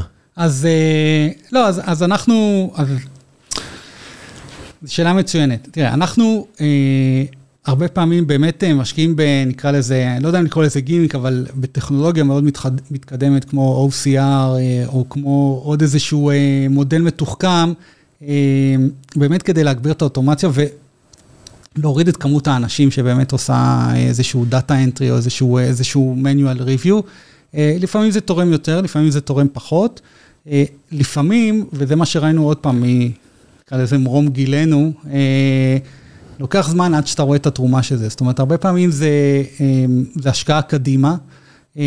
אני לא יכול להגיד שהתחרטנו על איזשהו גימיק שעשינו, אני יכול להגיד שיש דברים שעוד לא ראינו את ה-value הגבוה כמו שקיווינו, אבל... מה למשל, אתה יכול לתת דוגמה על אחד כזה? וואו, אני חושב שדווקא יש איזשהו... בלי לדרוך פה על הרגליים של מנהלת המוצר שדחפה לזה. לא, כן, בדיוק, אני אהיה זהיר, אבל אנחנו עושים, אנחנו משתמשים הרבה באמת ב-OCR ו-Document Data Processing לכל מיני סוגים של מסמכים. OCR זיהוי אותיות Character Recognition אופטי, לצורך העניין, מי שלא מכיר, שאתה שם את המצלמה של המכשיר והוא יודע לקרוא. נכון, נכון. אז יש, אז אנחנו עושים את זה לכל מיני טפסים, טפסים פיננסיים, שאנחנו באמת רוצים לעשות משם איזשהו סוג של... extraction של data, במקום באמת, אתה יודע, לתת ללקוח להכניס הרבה פרטים, או להגביר את האמינות. ובחלק מהמקרים אנחנו לא רואים שימוש מאוד מאוד גבוה, או דיוק מאוד גבוה בסוג מסוים של מסמכים. אבל אנחנו מאמינים שזה יגיע, בסדר? זאת אומרת, לא כל דבר שאנחנו רואים עם הסוג עסקים שיש לנו היום ועם הווליום שיש לנו היום, זה בהכרח נכון לאיפה שנהיה בעוד חצי שנה או שנה. אז לדברים האלה לפעמים לוקח זמן to mature, הייתי אומר. כמובן שעוד פעם, אנחנו מסתכלים על זה שמכרנו את הפקטורינג אחרי שמונה שנים, כמובן שהיה שם הרבה קוד שהיינו צריכים להוריד אותו ולהיפרד ממנו, אני לא יכול להגיד שהתחרטנו על זה, אבל... זה אחד הדברים שפה לפחות אנחנו מאוד נהנים, כי אין כמעט שום דבר שכתבנו לפני חמש שנים שאנחנו מתביישים בו. נכון. אתה יודע, אפילו החלטות על סטייק טכנולוגי, עשינו מלא, או עשיתי, או עשינו, עשינו מלא טעויות, מלא. זאת אומרת, מה היה הסטייק הטכנולוגי שהתחלתם איתו? אז האמת שנשארנו איתו, אנחנו, הכל אצלנו רץ באמזון, ב-AWS, אני רוצה להגיד כמובן, אבל אולי היום זה כבר לא כמובן. לא, לא, אנחנו דוגמה, הנה, אנחנו GCP, שגרירים של כבוד של גוגל פה בארץ, מאוד מאמינים בזה. כן, אבל לפני תשע שנים, בוא נגיד, AWS זה היה הבחירה כמעט הסבירה היחידה. אנחנו Python shop, ואנחנו עד היום Python shop, זה אנחנו לא מתחרים, אנחנו מאוד גאים בזה, ואנחנו מעורבים ב... גם בקהילת הקוד הפתוח של Python. אתה יודע. מן הסתם שיש לך הרבה big data, דברים כאלה זה מאוד עוזר, כי אז אנשים יכולים לקפוץ מדבר לדבר. נכון, אז כאילו, אולי בבחירה שעשינו ב Python בתחילת הדרך, באמת חיפשנו שפה שהיא גם חזקה ב data processing, וגם מאפשרת, אתה יודע, Web Application, עם framework ים כמו ג'אנגו ודברים כאלה, ובאמת Python באמת... ופופולריות, אתה יודע. כן, ופופולריות, ושנמצא מפתחים, ושאנשים אוהבים וזה. אז באמת Python הייתה כמעט הבחירה הטבעית, אולי אפילו הייתי אומר הבחירה היחידה, ו... אף אחד לא פוטר כי הוא בחר ב-Python. לא, אף אחד לא, נכון. וכולם שמחים ללמוד, גם אם זה לא ה-main שלהם. ואת ה-front-end שלנו אנחנו עושים ב-Vue. התחלנו כמובן ב-Angular, עברנו ל-Vue. הנה בחירה שאפשר להצטער עליה. לא, אנחנו דווקא אוהבים View. החבר'ה אצלנו אוהבים View. התחלנו באנגולר, שעוד פעם. עוד היה 1X בזמנו. כן, זה לא שהיה לנו הרבה ברירות, זה היה... זה מה היה? זהו, אני לא זוכר, Backbone, אני כבר לא זוכר שם מה היה. וכולם יצאו מזה כי אין מה לעשות. נכון, ובמעבר כשהבנו שאנגולר זה לא, עשינו איזה, אפרופו דברים שאנחנו עשינו איזה, בנינו איזה פורטל באנגולר 2, מהר מאוד הבנו שזה לא... זה לא המקום ללכת אליו, ואז בבחירה בין React ל-Vue החלטנו ל-Vue, אנחנו לא מתחרטים על זה, אז פה. אני לא יודע להגיד כאילו... כן, זה גם לא, זה לא מסוג הדברים שהם כאלה, נכון. שיסלחו לי. מפתחי ה-front-end. כן, מפתחי ה-front-end, זה לא הדבר שאתה מאוד מצטער עליו, הדברים שאתה כן מצטער עליו זה בדרך כלל בחירות ארכיטקטורה כאלה ואחרות, זה לא אם בחרת ב-Mongo או אם בחרת ב-CouchDB או לא יודע מה, אלא איך מימשת ומה עשית. כן, אז יש אולי דבר, אתה יודע, אם מדברים על חרטות טכנולוגיות, זה, אתה יודע, התחלנו, ואני חושב שבצדק, ואני חושב שיש אפילו סיפור של Box או Dropbox, אני לא, אני לא רוצה להגיד שהתחלנו כ, כמונוליט, כי התחלנו מההתחלה בתור כזה micro services, אבל, אבל היה לנו כן database אחד מרכזי, שעשינו בו כל מיני דברים. מה זה היה? אנחנו משתמשים ב-Postgres, אבל כאילו, אבל אני אומר database שבו אתה יודע, אתה מנהל את היוזרים שלך, ואתה מנהל את הטרנזקציות שלהם, ואתה מנהל את הדילים שלהם. בסדר, חברות גדולות מכם יושבות על RDS ועושות בדיוק אותו דבר, כן? זה לא... אבל אני אומר, אני חושב שבדיעבד, אני חושב שהיה יותר נכון, אני לא יודע אם להתחיל מפוצל, אבל אולי לפצל את זה יותר מהר למספר דאטאבייסים. למה? כי למשל זה מאוד מאתגר כשאתה מגיע תשע שנים אחרי זה, ופתאום יש לך multi user, דבר שלא התחלת איתו. כשמגיעים כל העולמות של ה-multi, אז הדברים מתחילים להיות יותר מורכבים, ואתה, יותר קל לך לנהל את זה בנפרד, כן, כשיש לך נגיד איזשהו user management service, שיש לו את ה-database שלו לעומת transaction database וכדומה. זה אף פעם, אתה יודע, אף פעם אין איזה... נקודה בזמן שהיא הנכונה לעשות uh, את ה-split הזה, לפעמים אתה עושה את ה-split הזה יותר מדי מוקדם, וגם זה היה לנו, אתה משלם על זה מחיר, זה הרבה overhead, הרבה, כן. אנחנו micro service מ-day one, ולקח הרבה זמן לפני ש... ואני מניח שזה עוד שנתיים מסתיים, סתם אני צוחק, אבל לא, כן, אכלנו הרבה חצץ על כל מיני בחירות שעשינו, זה מה יש. כן, אז נכון, אז מאוד קשה לדעת, הרבה פעמים אתה יודע את זה בדיעבד, אם עשית את ה... את הבחירות הנכונות. אני חושב שהרבה זה קשור ל, לכמה חלקים אתה מפרק את המערכת שלך. אתה מפרק אותה ל-10, אתה מפרק אותה ל-50, אתה מפרק אותה ל-2, וגם, וזה כן היה לי חשוב, וזה כן אני חושב שהיא בחירה נכונה, למרות שאני בטוח שיהיו כאלה שיתווכחו איתי. האם כל ה... נקרא לזה ה-services, ולא משנה לכמה פירקת, האם הם צריכים כולם להיות על אותו stack טכנולוגי? אה, על אותו stack אפילו. כן, זאת אומרת, האם זה Linux, Python, Postgres, או שאחד כותב ב-Go, ואחד כותב ב-Ruby, ואחד ב-Python, ואחד בזה. התשובה שלי היא לדבר הזה, מה שעובד ומה שעבד, כמות האילוצים שיש לך בתחילת הדרך, היא... כמה כבר אתה יכול להיות... תראה, אז, אז השאלה היא כמה אתה מסתכל קדימה. כי, כי בסוף, אתה יודע, כשאנחנו עושים בחירות, ואני מניח שאתה, אתה יודע, אני ואתה באותו מקום, אז נכון, יש בחירה לוקאלית, מה שאני חושב שנכון עכשיו מבחינת הכוח אדם שלי, התקציב שלי, מה שאני צריך לדלבר כדי שהחברה תשרוד עוד שישה חודשים, אבל כן, אנחנו חושבים גם מה יקרה עוד שנתיים, שלוש. כן. אוקיי? כשאני צריך לעשות אודיט על כל השרתים שלי, וכשאני צריך לעשות, אתה יודע, איזשהו CI/CD אחיד על, על כל ה-deployments שלי, האם העובדה שיש לי 200 services וכל אחד כתוב בשק טכנולוגי אחר, האם הוא באמת יאפשר לי לעשות את הדברים האלה. אני חושב שהרבה פעמים אנשים נוטים לעשות החלטות לוקאליות, כדי לפתור את הבעיה שיש להם כרגע. הפשרות של היום זה הנורמות של מחר, אתה יודע. ואחרי זה הם נמצאים מול, אני לא רוצה להגיד שוקת שבורה, אבל אחרי זה יש לך עוד איזה שנתיים של קונסולידציה, איחוד, ראייה ארכיטקטורה ודברים כאלה. זה דברים שמאוד מאוד כואבים לחברות.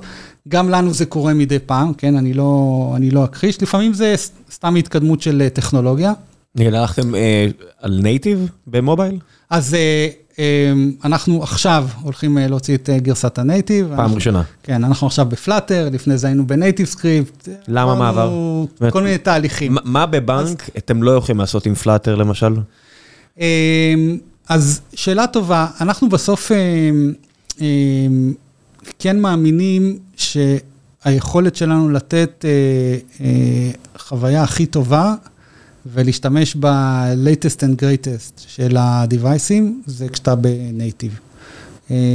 אנחנו רוצים שתהיה לנו את האופציה לעשות את זה. אנחנו רואים, לאפל יש המון, כל מיני, גם שירותי תשלומים וגם כל מיני encryption, דברים מהסוג הזה. כן, עכשיו יצא... שיותר קשה לך, יותר אנדרואיד קשה. 13 נחת על המכשיר שלי אתמול, ואז אתה רואה שה-wallet השתנה, ואני כל כך שמח, באמת, אני אומר לך, שזה לא מעניין אותי. זאת אומרת, המחשבה הזאת שיוצאת אה, OS חדש, ואני לא צריך לרוץ לבדוק ב-API מה נשבר ומה ישר, זאת אומרת, אני, אני סובל את זה ממקומות אחרים, זאת אומרת, בטח מ-YouTube ו-Twitch וכאלה, אבל ב-OS של מובייל, שכל שנה העולם יכול ליפול לך על הראש אם אתה לא נמצא איתם, נכון, נכון. מצד שני, השאלה אם אתה יכול אה, להציע שירות יותר טוב, user experience יותר טוב, ואפילו innovation טכנולוגי יותר טוב אם אתה נמצא בנייטיב. אנחנו מאמינים שבתור אפליקציה פיננסית, כן. אפליקציות של הבנק שלך, אה, אנחנו רוצים להיות אה, מסוגלים באמת אה, להשתמש בכל ה-latest and greatest. למרות שזה מכפיל לך את כמובן הכוח אדם. מחיר, כן, יש לזה מחיר חד משמעי, מכפיל את הכוח אדם, QA,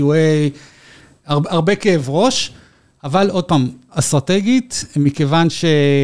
אני לא יכול להגיד שאנחנו mobile first, אבל אנחנו בהחלט אה, אה, הולכים לכיוון הזה. זה לא עסקים שאתה יכול, זאת אומרת, סל- יסלחו לי מי שחושב אחרת, אבל אני לא חושב שזה עסקים שאתה יכול לעשות רק מובייל. זה חבר'ה שצריכים את ה-desktop שלהם. נכון, אבל אנחנו רואים שימוש מאוד מאוד גבוה בשירותים בנקאיים דרך המובייל. אה, יש דברים שאתה יכול לעשות רק דרך המובייל, למשל, לסרוק צ'קים ולהפקיד כן. אותם, נכון? אז כאילו ממש כשאתה חושב על, אה, כשאתה חושב על מובייל, זה, זה ברמה של הכלי פיננסי של העבודה היומיומית של אה, בעל העסק, זה ממש אה, כבר היום, אבל הולך להיות עוד יותר כלי עבודה, ותמיד יהיה לך desktop משלים, או בנוסף, או במקביל, אבל חד משמעי מובייל זה דבר מאוד מאוד משמעותי, ואנחנו גם רואים את זה ב-traffic שלנו, וגם אנחנו שומעים את זה מהלקוחות שלנו, ואתה יודע, כל אחד... כמה מפתחים מבין ה-600? אה, אז אנחנו היום קרוב, אם אני מכניס, אה, אה, אתה יודע, את כל המחלקה הטכנולוגית ו-data scientist. כל ה-product organization, נקרא כל לזה. ה-product organization, אנחנו סדר גודל של 150. 150 שרובם פה בארץ? רובם פה בארץ, אה, אנחנו בערך אה, 70-30 ארצות הברית, יש בארצות הברית גם בניו ג'רזי, גם ב-Redwood City וגם באוסטין עכשיו, יש אה, גם מפתחים ואנשי אה, זאת אומרת, data. זה- שלושה סייטים שהם מגיעים לעבוד במשרד, כן, שיש לך מנ- מנהלת סייט כלשהי שאחראית עליהם, או מנהל סייט שאחראי עליהם, ואתה בקשר איתם, ואתה טס ומסתובב בין הסייטים. אז היום אה, בערב אני ממש אה, טס לכזה מסע בין Redwood City, Salt Lake City ואוסטין. רגע, אה, Salt Lake גם? מאיפה Salt Lake ב-Salt- קצת? לא, בסולטלק יש לנו ספורט, בסולטלק אוקיי. אין לנו engineering, אבל ב-Salt Lake יש לנו risk ו-support.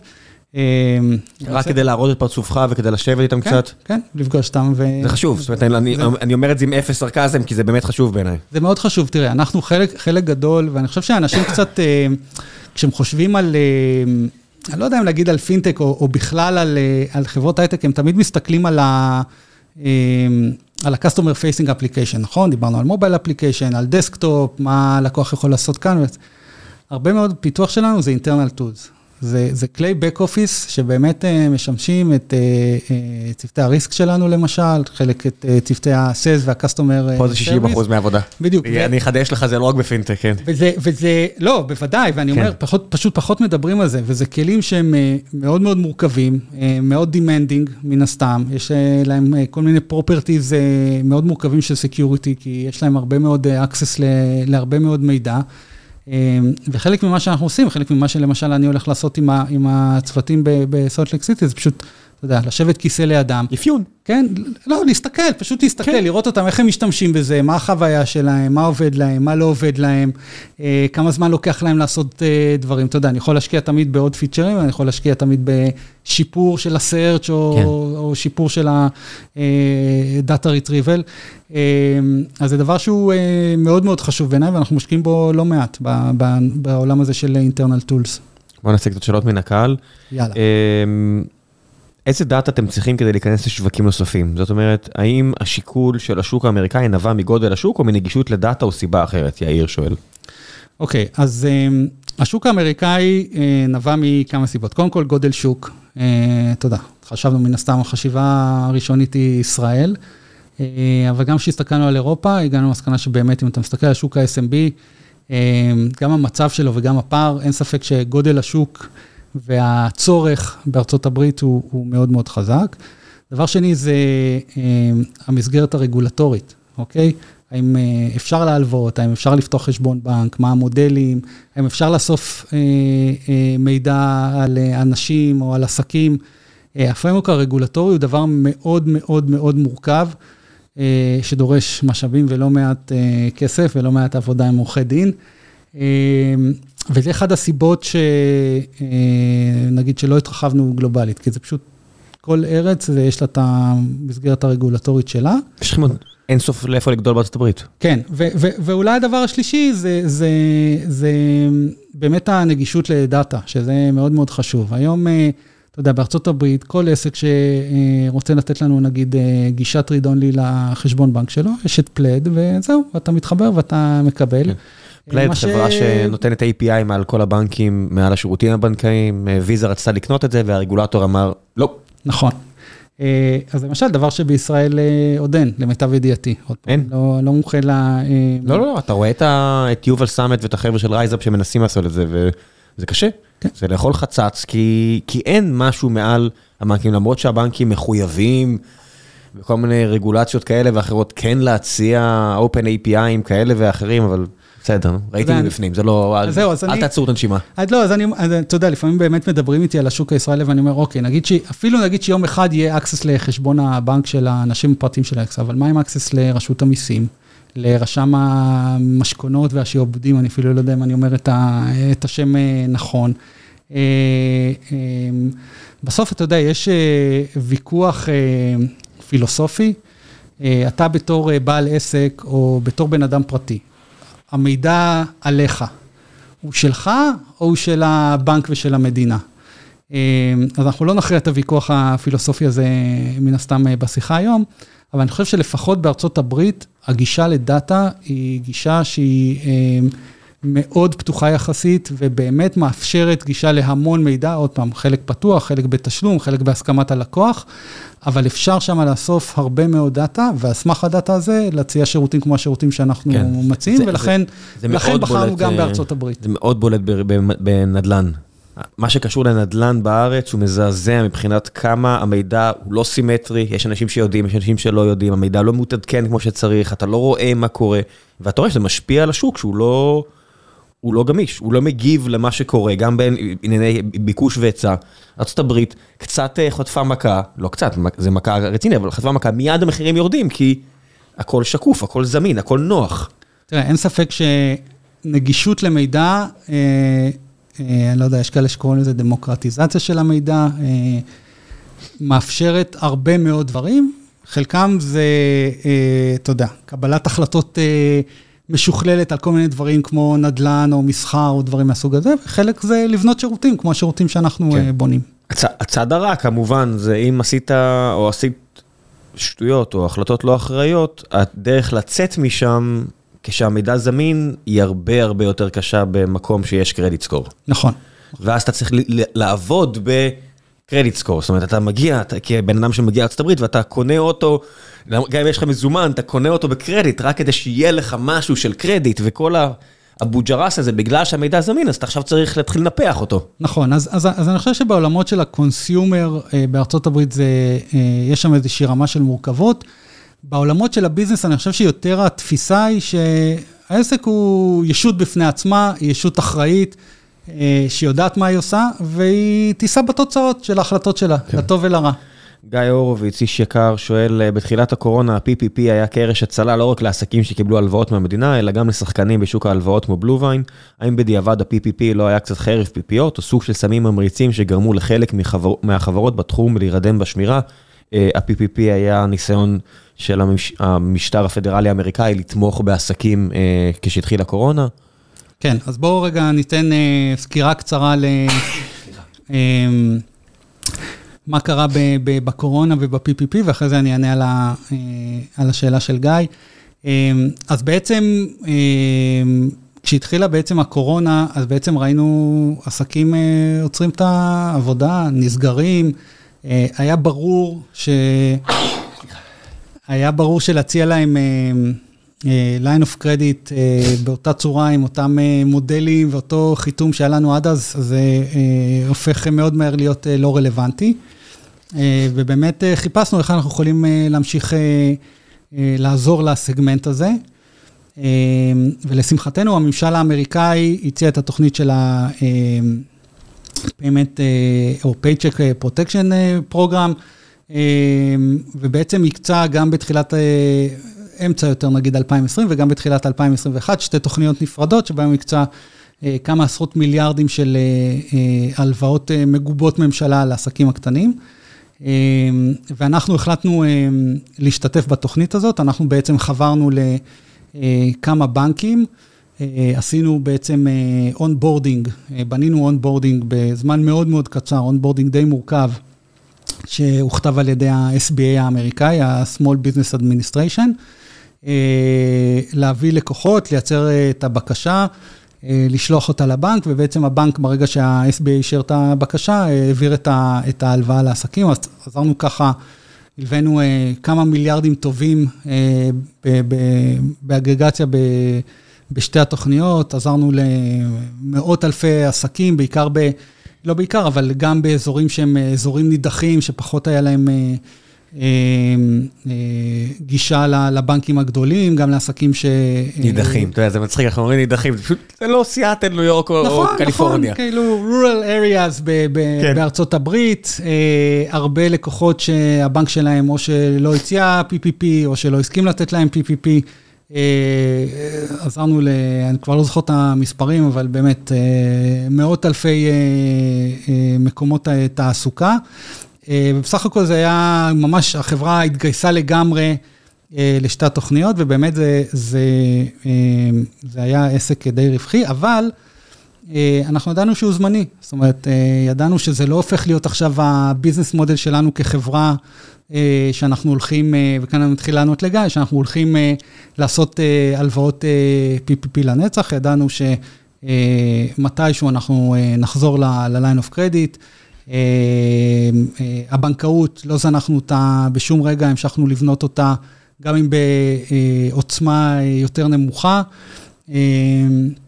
ובאמת נערכנו ליום שה-PPP ייגמר. אנחנו לא היינו חברה, היו חברות שממש צצו רק בשביל ה-PPP, זאת אומרת, ישר רק עשו onboarding והלוואות, וזה כל מה שהם עשו. כן, היה פשוט, אתה יודע, פתחו שיבר של אינסוף כסף, אז אנשים רצו להיות המידלמנים. נכון, אז אנחנו לא, אתה יודע, אנחנו השתתפנו, אנחנו בנינו, עבדנו עם שותפים, לא עשינו את הכל בעצמנו, לא עשינו את ההלוואות ישירות בעצמנו. עוד פעם, הסתכלנו על דברים בצורה מאוד אחראית, לא זנחנו את האופרינג האחר שלנו. המשכנו לבנות אותו, ובאמת כשהתוכנית נגמרה, אז לאט לאט חזרנו גם לעולמות של ההלוואות, גם הבנקאות המשיכה לצמוח. אז הסתכלנו על הדברים בצורה מאוד אחראית, אני לא יכול להעיד לגבי חברות אחרות, אבל לבלו-ויין זה עשה רק טוב. יפה. וללקוחות שלנו, כן? כי עוד פעם, זה ממש ממש ממש המקום שבו רצינו... לחזק את הקהל היעד שלנו. טוב, חלק אחרון של הפרק, המלצות, כל מה שבא לך. אין לנו רגולציה, בניגוד אליכם. המלצות ברמה העסקית, ברמה הטכנולוגית, ברמה האישית, איזה... לא, אתה יודע, בדרך כלל אני פותח את זה לגמרי, אבל אני מנסה, אתה יודע, ספרים, סדרות, סרטים, משהו שצרחת לאחרונה ובא לך להמליץ עליו. וואו. אתה תכף עולה על טיסה לאיזה 13 שעות. דיסני פלוס, כאילו. מה ראית בדיסני פלוס שהיה טוב? תראה, אני מעריץ מושבע כמו שאתה... הוא בא לפה עם חולצת Star Wars. כן. מזמן לא היה פה ג'ינג'י עם חולצת Star Wars, זה היה מאז שדורון עזב את ישראל. אז כמובן Obi-Wan Kenobi. האמת שראיתי סדרה טובה בדיסני פלוס, בוא נפתח רגע את הדיסני פלוס, דווקא על... על המורמונים ביוטה. לא יאמן שהדבר הזה, יש לנו איזושהי עובדת ביוטה, שיוצא לי לדבר איתה לא מעט, כי היא ממש עובדת איתי, ואני כל הזמן נדהם מה... אפילו היא נדהמת ממה שקורה סביבה, זה עולם אחר. רגע, תכף נמצא את השם, הנה. Under the banner of heaven. מה זה? זה סדרה שבעצם בעצם מדברת על מקרה רצח מאוד אלים שקרה בקהילה המורמונית לפני הרבה שנים, זה מבוסס על מקרה אמיתי. והאמת שמאוד סקרן אותי, זה קצת פותח פתח גם להיסטוריה של המורמונים, שלא הכרתי אותה לפני, אתה יודע, זה לא משהו שאנחנו נחשפים אליו הרבה פה בישראל. וגם, אתה יודע, לקראת הביקור שלי בסולט ליק סיטי, אז זה בכלל הפך להיות רלוונטי. ראית את ההצגה? לא, לא ראיתי את ההצגה. הבנתי, אז אני... אז עכשיו יש גם את ההצגה שנכנסה... כבר כמה שנים רצה, כן. כן, כן. כן, אז ראינו אותה בניו יורק לפני חמש שנים. וסתם, זה יוצרים של סארפרק שאני מאוד אוהב, וצחקתי ונהניתי, וקצת קשה לי בהצגות, זה ארוך מדי, בסדר, אבל אמרתי, כמה מהדבר הזה הוא אמיתי, ואתה אומר, אוקיי, זה די אמיתי, what the fuck. לא, אז אני חושב שאתה יודע, אם נקרא לזה קיצוניות דתית, זה לא נחלתנו פה בישראל בלבד. לא המצאנו כלום. כן, וזה פשוט מאוד מעניין לראות את זה גם במקומות אחרים, אז מי שככה... אני אמליץ על סדרה אחרת שם, נקרא Only Murderers in the Building. איזה פנינה, שכל פרק אני הופתעתי מחדש, אמרתי, טוב, זה לא טוב כמו שחשבתי, ואז, אוי, זה ממש נחמד. עונה שנייה כבר? כן, כן, כן. כן. אני ראיתי עונה ראשונה, אני בתחילת העונה השנייה, סדרה אחלה. בכלל, שחקנים מדהימים וסדרה מאוד כיפית.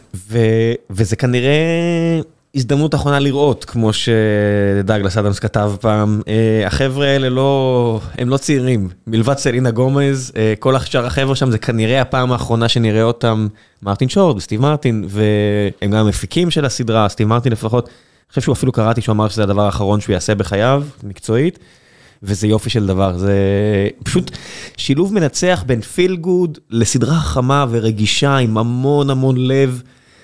אני לגמרי, וכמובן מדובר שם על פודקאסט, חיבור ישיר למה שאנחנו עושים כאן. כן, כן, לגמרי. לא, אבל זה מפתיע, כי יש לי הרבה ביקורת על הז'אנר של דיסני, שקצת לפעמים מרגיש לי כאילו מכונה חכמה יכולה לכתוב אותו.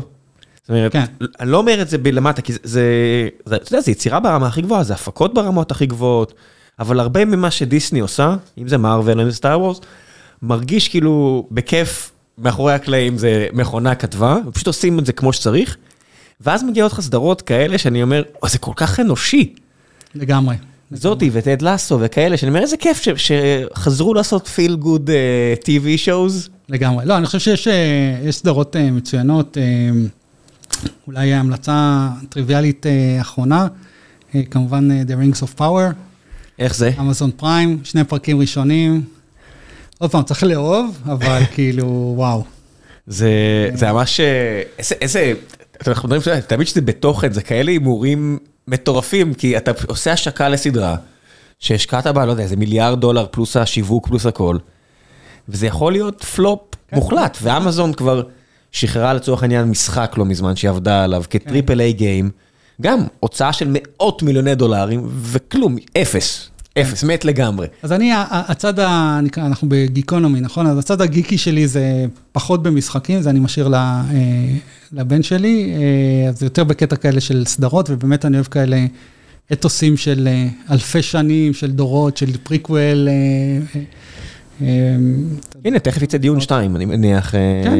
כן, אז דווקא דיון אני לא מעריץ גדול, אבל כאילו גם כן, סרט מדהים כאילו שיצא עכשיו. אני יותר אוהב את הסרט המקורי. אז כולם מתייחסים לסרט המקורי בתור איזה קללה נוראית, והפאשלה הכי גדולה, תמיד שיש את הרשימות האלה, הסרטים של דיוויד לינץ', תמיד חוליתי יהיה מקום אחרון. אני, א', מאוד אהבתי אותו. באמת על הסרט המקורי. והוא תפס משהו ברוח של הספר. שהסרט החדש לא מנסה אפילו. אני חושב שזה גם קצת קשור בגיל שלנו ובאימפקט שזה עשה עלינו בגיל שראינו את זה, אני לא יודע כאילו מתי אתה ראית את הסרט המקורי. בגיל 12, אתה יודע, גיל 10, וראיתי את זה מאז, אבל... קבע את החותם. אבל בסוף, חלק גדול מדיון המקורי זה ה-inner voice, הקול הפנימי. נכון. ודייוויד לינץ' פשוט הלך על זה, הוא הנפיץ לגמרי קטעים אחרים בעלילה שפשוט לא קשורים לספר, אבל את העניין הזה של ה-inner voice, הוא פשוט הלך עליו. All in, וזה חלק מקולנוע, אתה יודע, כל האפוקליפסה עכשיו וכל מיני כאלה שאיכשהו היום אם עושים סרטים ארוכים, הם לא יהיו, הם יהיו משהו אחר, אוקיי? הם, הם יהיו מעיקים בצורה אחרת. לגמרי. אבל אני מתגעגע למעיק של פעם.